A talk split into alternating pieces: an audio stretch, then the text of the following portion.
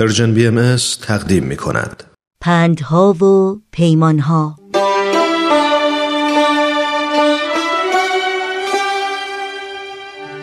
عید رزوان، عید گل، بزرگترین عید یا سلطان عیاد در آین باهایی نام گرفته.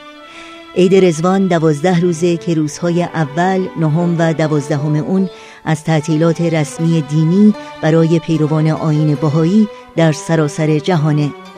در ایام رزوان حضرت بهاءالله بنیانگذار آین بهایی رسالت آسمانی خودشون رو علنا اعلان کردند و پیام صلح و دوستی و عدالت و یگانگی رو به اهل عالم هدیه دادند.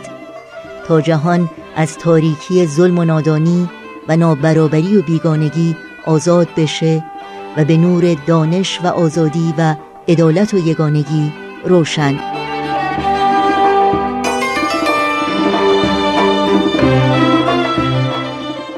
حضرت بهاءالله در یکی از آثار خودشون میفرمایند بگو ای مردمان در سایه داد و راستی راه روید و در سراپرده یکتایی درایید بگو ای دارای چشم گذشته آینه آینده است.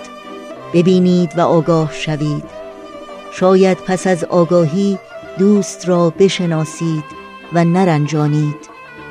امروز بهترین میوه درخت دانایی چیزی است که مردمان را به کار آید و نگهداری نماید.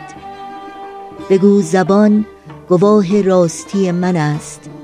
او را به دروغ میالایید و جان گنجینه راز من است. او را به دست آز مسپارید. امید چنان است که در این بامداد که جهان از روشنی های خورشید دانش روشن است. به خواست دوست پی بریم و از دریای شناسایی بیاشامیم.